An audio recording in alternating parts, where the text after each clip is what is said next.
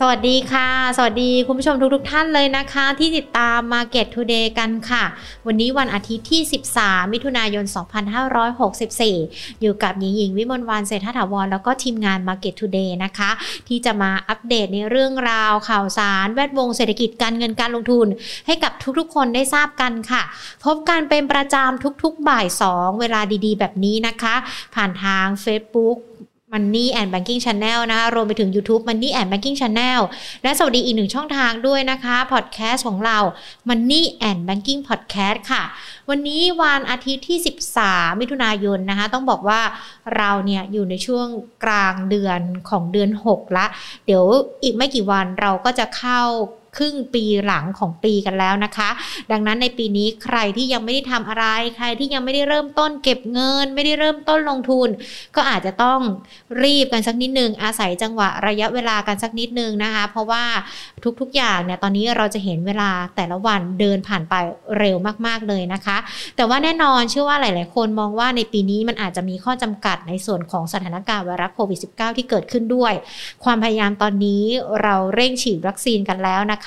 มีความคาดหวังว่าการฉีดวัคซีนมันจะช่วยการลดระบาดด้วย การจะสร้างภูมิคุ้มกันหมู่กันด้วย ใครที่ฉีดไปแล้วนะคะ ก็ยังคงต้องดูแลตัวเองกันอยู่นะคะสวมใส่หน้ากากอนามัยหรือว่าเจลแอลกอฮอล์พกติดตัวกันไว้ด้วยค่ะ รายการของเรายังคงเป็นห่วงทุกๆ คนนะคะ ที่เป็นแฟนรายการแล้วก็ถึงแม้จะไม่เป็นแฟนรายการ รายการของเราก็ยังคงมีความห่วงใย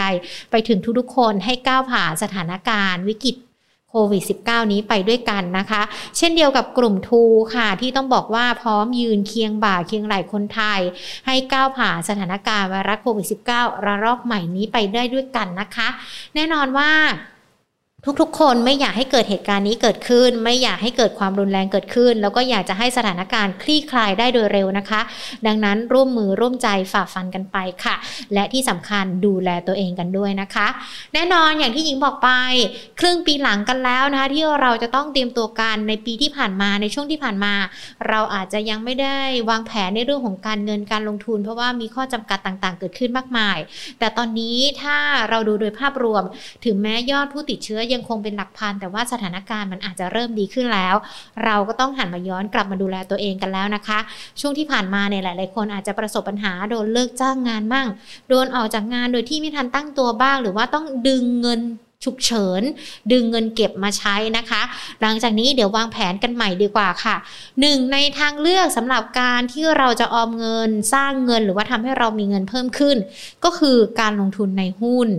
นอกเหนือจากรูปแบบอื่นๆนะคะ ไม่ว่าจะเป็นนักฝากเงินซื้อสลากหรือว่ากองทุน หุ้นเนี่ยก็ถือว่ามีโอกาสสร้างผลตอบแทนได้สูงหรือว่าได้ดีตามภาวะตลาด แต่ว่าเราจำเป็นต้องมีความรู้หรือว่ามีความเชี่ยวชาญกันด้วยนะคะ หลาย ๆ คนบอกว่าก็เป็นมนุษย์เงินเดือนมีเงินเดือนแค่เท่านี้ก้อนแค่นี้จะเอาไปลงทุนหุ้นได้ยังไง เพราะว่าคนที่เรารู้จักเขาอาจจะลงทุนหุ้นกันเป็นหลักแสนหลักล้าน ผิดนะคะ อันนี้หญิงอยากจะให้ทุกคนมาปรับ mindset กันสักนิดหนึ่ง เราเป็นมนุษย์เงินเดือนเราก็ลงทุนได้ เราจะลงทุนยังไง วันนี้หญิงจะมีเทคนิคหรือว่ามีคำแนะนำมาฝากกันละกันนะคะ ต้องบอกว่า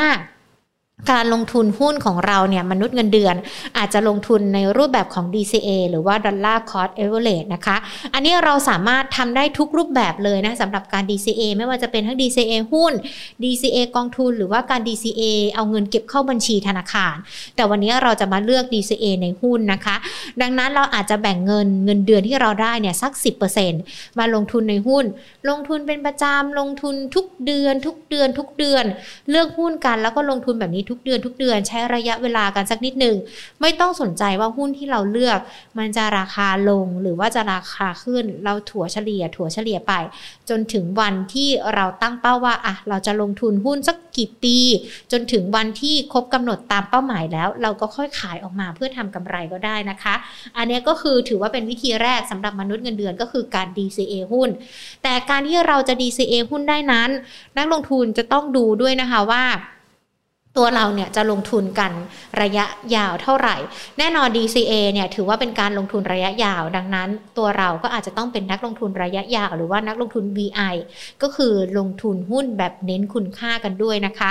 ใช้ระยะเวลากันสักนิดนึงในการถัวเฉลี่ยแบบนี้ เชื่อว่าเป้าหมายของเราไม่ไกลเกินเอื้อม แล้วก็เป้าหมายเนี่ยมันก็จะตรงตามที่เราตั้งเป้ากันไว้ด้วยนะคะ เขาบอกว่าการลงทุนแบบ VI หรือว่าลงทุนแบบเน้นคุณค่าเนี่ยหลักการเบื้องต้นเลยก็คือหาหุ้นที่มีพื้นฐานดี ไม่แกว่งตามภาวะเศรษฐกิจที่อาจจะมีการปรับตัวเพิ่มขึ้นหรือว่าลดลง เป็นธุรกิจที่มีการเติบโตมั่นคงต่อเนื่อง ไม่มีปัญหาขาดทุนหนี้สินไม่เยอะ แล้วก็มีสภาพคล่องที่ดี เราสามารถดูในเรื่องของงบการเงิน ประวัติของบริษัทที่เราเลือกลงทุนได้ จากการที่เราเข้าไปดูในเว็บไซต์ของเขา หรือว่าแม้แต่ติดตามข่าวสารที่เกิดขึ้นทางด้านของหนังสือพิมพ์ หรือว่าโทรทัศน์นะคะ เพราะว่าถ้าเป็นหุ้นดีบริษัทดีแน่นอนมันก็จะมีข่าวดีๆ เกิดขึ้นอย่างสม่ำเสมอค่ะ หรือว่าถ้าเรายังไม่รู้ว่าเราจะเลือกหุ้นตัวไหน เราเปิดเข้าไปในเว็บของตลาดหลักทรัพย์แห่งประเทศไทยก็ได้นะคะ มันก็จะมีหุ้นที่เป็นทั้งเซ็ตร้อย SET fifty ให้เราเลือกว่าเราจะเลือกหุ้นตัวไหนก็ได้ค่ะ นอกเหนือจากหาหุ้นที่มีพื้นฐานดีแล้วนะคะ หรือว่าหุ้นที่มีคุณค่าแล้ว ก็ควรจะเลือกหุ้นที่มีปันผลกันด้วยค่ะ เพราะว่าเงินปันผลเนี่ยเราจะมีปันผลทุกๆ ปี มันก็จะช่วยทำให้มีผลตอบแทนในพอร์ตของเราเพิ่มขึ้นได้เร็วมากยิ่งขึ้นด้วยนะคะ หุ้นปันผลเนี่ยมันก็จะมีความเสี่ยงไม่สูงเหมือนหุ้นที่เราเข้าไปเล่นเก่งกำไรกันด้วยนะคะ แล้วก็ที่สำคัญยังมีการปันผลอย่างสม่ำเสมอกันด้วย หุ้นปันผลที่ดีนะคะควรจะมีการปันผลอย่างน้อยมาแล้วมากกว่า 5%แล้วก็ที่สำคัญเนี่ยมีนโยบายปันผลประมาณ 30-50%ค่ะ แล้วก็ต้องดูด้วยว่าเงินปันผลที่มาเนี่ยมันมาจากกำไรของบริษัทจริง ๆ หรือว่าปันผลจากในเรื่องของกำไรพิเศษที่เกิดขึ้น ถ้ากำไรจากบริษัทจริง ๆ แน่นอนในปีต่อๆไป เราก็ยังมีปันผลมากน้อยแตกต่างกันออกไปตามในเรื่องของรูปแบบการดำเนินงานภาวะเศรษฐกิจที่อาจจะไปกระทบกับบริษัท แต่ว่าถ้าเป็นกำไรจากเงินพิเศษ ถ้าปีต่อๆไปมันไม่มีอันนี้มันก็อาจจะลำบากเรานะคะ ที่เงินปันผลมันอาจจะลดลงก็ได้ ซึ่งรายการ Market Today ของเรามีการพูดคุยกับนักวิเคราะห์เป็นประจำทุก ๆ วันเลยนะคะ แล้วก็มักจะมีคุณผู้ชมที่ดูรายการของเราถามนักวิเคราะห์ว่า อยากจะได้หุ้นปันผลดีๆ สักตัวหนึ่งเอามาไว้ในพอร์ตนักวิเคราะห์แนะนำตัวไหนกันบ้าง นักวิเคราะห์ส่วนใหญ่ก็จะแนะนำนะคะ ทั้ง KKP กับ Tisco ที่จะเข้าไปเก็บแล้วก็เป็นปันผลได้ อันนี้คือนักวิเคราะห์หลากหลายคนเนี่ยให้ความเห็นตรงกันว่า 2 ตัวนี้ถือว่าเป็นหุ้นที่มีปันผลที่ดีด้วยนะคะ ขณะเดียวกันนอกจากการ DCA กันแล้วใช่ไหมคะ ข้อแรกข้อที่ 2 ก็คือลงทุนแบบเน้นคุณค่าระยะยาวกันสักนิดหนึ่งข้อที่ 3 ก็คือลงหุ้นที่มีปันผลดี ข้อทีสี่4 ก็คือ เลือกหุ้นในกลุ่มบริษัทที่เราสนใจ แน่นอนว่าเวลาเราสนใจอะไรมาก ๆ เราก็จะมีการศึกษา หาความรู้เกี่ยวกับเรื่องนั้นเป็นพิเศษ ในเรื่องของการลงทุนหุ้นก็เช่นเดียวกันค่ะ ถ้าเราสนใจบริษัทนี้มากๆ เราก็จะติดตามข่าวสารของเขา เราก็จะเจาะลึกข้อมูลอินไซต์ของเขานะคะ เพื่อที่ทำให้เราเนี่ยดูว่ามันยังคงเหมาะสมในการที่เราจะเลือกลงทุนต่อไปด้วยหรือเปล่า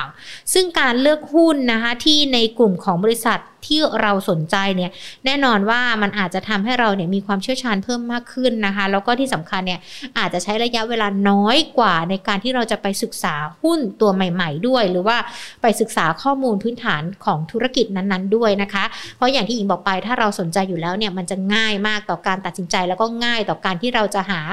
ข้อมูลของบริษัทของเขาด้วยค่ะ ขณะเดียวกันการ DCA หุ้นหรือว่ามนุษย์เงินเดือนที่ต้องเอา แบ่งเงินเดือนของเราเนี่ยเงินก้อนของเราสัก 10%ไปลงทุนแน่นอน เราก็ยังอยากให้เงินก้อนของเรามันยังคงอยู่ ไม่อยากให้ไปไหนเนาะเพราะว่ามันเป็นเงินที่หยัดเหงื่อแรงงานของเราเอาไปลงทุนนะคะ ดังนั้นการเลือกหุ้นในพอร์ตก็อย่าเยอะจนเกินไปค่ะ เลือกหุ้นดีๆ เด่นๆ มาสัก 4-5 ตัวก็พอนะคะ เพื่อที่เราเนี่ยจะได้มีเวลาศึกษาหรือว่ามีเวลาที่ถ้าสมมติว่ามันเกิดเหตุที่จะทำให้ตลาดหุ้นปรับตัวลดลง หุ้นของเราตัวนี้ต้องปรับตัวลงเราจะได้ศึกษาข้อมูลได้ว่า เอ๊ะขายตอนนี้ได้หรือเปล่า หรือว่าซื้อเพิ่ม ถั่วเฉลี่ยไปได้ไหมอันนี้มันก็จะทำให้เราเนี่ยไม่ไม่มีผลกระทบที่รุนแรงเกินไปกับพอร์ตของเราด้วยนะคะ หลายๆคนน่ะต้องบอกว่าชอบเก็บหุ้นหลาย ๆ ตัวไว้ในพอร์ต แน่นอนแหละมันช่วยกระจายความเสี่ยงได้ แต่ว่าถ้าในทางตรงกันข้าม เวลามันมีความเสี่ยงมาแล้วเนี่ยหุ้นหลาย ๆ ตัวในพอร์ตของเราเราดูแลไม่ทั่วถึงเนี่ย ตัวเดียวมันอาจจะทำให้พอร์ตของเราพอร์ตรวมของเราเนี่ยปรับราคาหรือว่าปรับตัวลดลงก็ได้นะคะ อันนี้ก็เลยอยากจะให้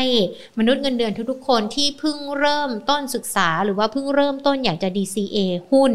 อาจจะมีสัก 4-5 ตัวก่อนที่เป็นตัวเด็ด ๆนะคะ ก็ลองดูว่าอยากจะได้ตัวไหนกันด้วยนะคะ ส่วนใครที่บอกว่าก็อยากจะได้ผลตอบแทนเร็วอะ่ะ อยากจะมีเงินเก็บเร็วๆอะ่ะ หรือว่าอยากจะ มีกำไรแบบก้าวกระโดดเหมือนคนอื่นบ้าง อยากจะลองเลือกหุ้นที่เป็นหุ้นซิ่ง หุ้นเก่งกำไร หุ้นสิบเด้ง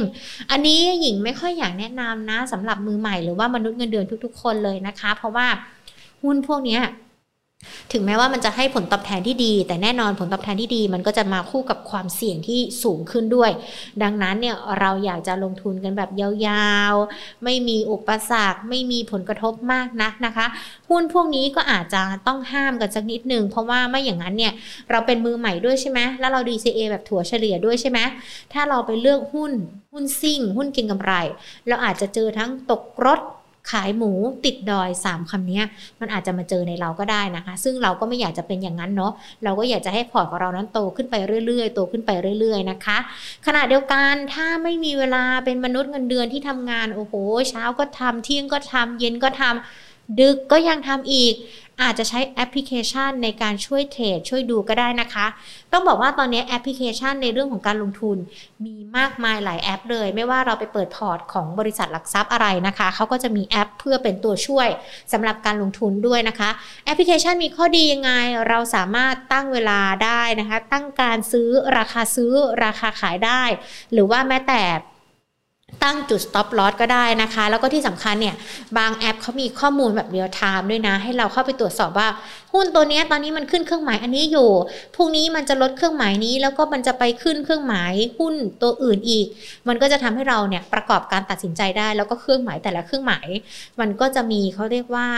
มีคำเฉพาะตัวหรือว่ามีวิธีการรูปแบบเฉพาะตัวของหุ้นนั้นๆ ด้วยนะคะ อันนี้ก็ลองไปดูค่ะว่าเราจะใช้แอปพลิเคชันอันไหนก็ได้ แต่ที่สำคัญเลยถ้าใครบอกว่ากล้าๆ กลัวๆที่จะเล่นหุ้น เพราะว่ามันจะต้องเอาเงินที่เราทำงานมาแบ่งไปเล่น เขาจะมีเหมือนเป็นพอร์ตจำลองนะคะ ให้เราลองเล่นกันอยู่ก่อนก็ได้นะคะ แล้วก็ในพอร์ตจำลองก็จะมีเงิน ก้อนหนึ่งให้เข้าไปเลือกลงทุนด้วย เงินมันเพิ่มขึ้นเงินมันหายไป เราลองดูแล้วกันว่าถ้าเป็นเงินจำลองมันหายไป เราจะรู้สึกยังไง หรือว่าถ้าเราได้เงินตอบรับผลตอบแทนกลับมา เราใช้วิธีการไหน หรือว่าเราเลือกหุ้นตัวไหน แล้วมันประสบความสำเร็จ เราก็ค่อยมาลงสู่สนามจริงกันก็ได้นะคะ ไม่มีอะไรช้าเกินไป ไม่มีอะไรสายเกินไปสำหรับการลงทุน แต่ว่าคุณต้องลงทุนให้ถูกที่ถูกเวลาถูกจังหวะ แล้วก็จะได้รับผลตอบแทนตามที่เราต้องการนะคะ อันนี้ก็เป็นเทคนิคคำแนะนำดีๆ ที่รวบรวมมาฝากกันนะคะสำหรับมนุษย์เงินเดือนที่อยากจะเริ่มต้นลงทุน DCA ในหุ้นนะคะ ก็ลองดูค่ะ ปรับใช้กันดู แล้วก็ติดตามรายการ Market Today ของเรานะคะ เพราะว่าจะมีข่าวสารมีสาระดีๆ มาฝากกันแบบนี้เป็นประจำทุกๆบ่ายสองค่ะ ดูกันแล้วกดไลค์กดแชร์นะคะ กดไลค์ให้กำลังใจ กดแชร์ให้กำลังใจแล้วก็กดดาวให้กำลังใจกันด้วยนะคะ เพื่อที่เราจะได้ผลิตเนื้อหาดีๆ แบบนี้ แล้วก็พูดคุยกับนักวิเคราะห์เป็นประจำทุกวันแบบนี้นะคะมาฝากกับคุณผู้ชมทุก ๆ ท่านเลยนะคะ ส่วนใครที่อยากจะพูดคุยกับนักวิเคราะห์แล้วก็มีคำถามที่อยากจะถามนักวิเคราะห์ เดี๋ยวพรุ่งนี้บ่ายสองมาเจอกันเราจะมีการไลฟ์สดเพื่อพูดคุยกับนักวิเคราะห์กันด้วยนะคะ ไม่อยากให้ทุกๆ คนพลาดการลงทุนค่ะ ยังไงมาเจอกันนะคะ วันนี้หมดเวลาแล้วลากันไปก่อน สวัสดีค่ะ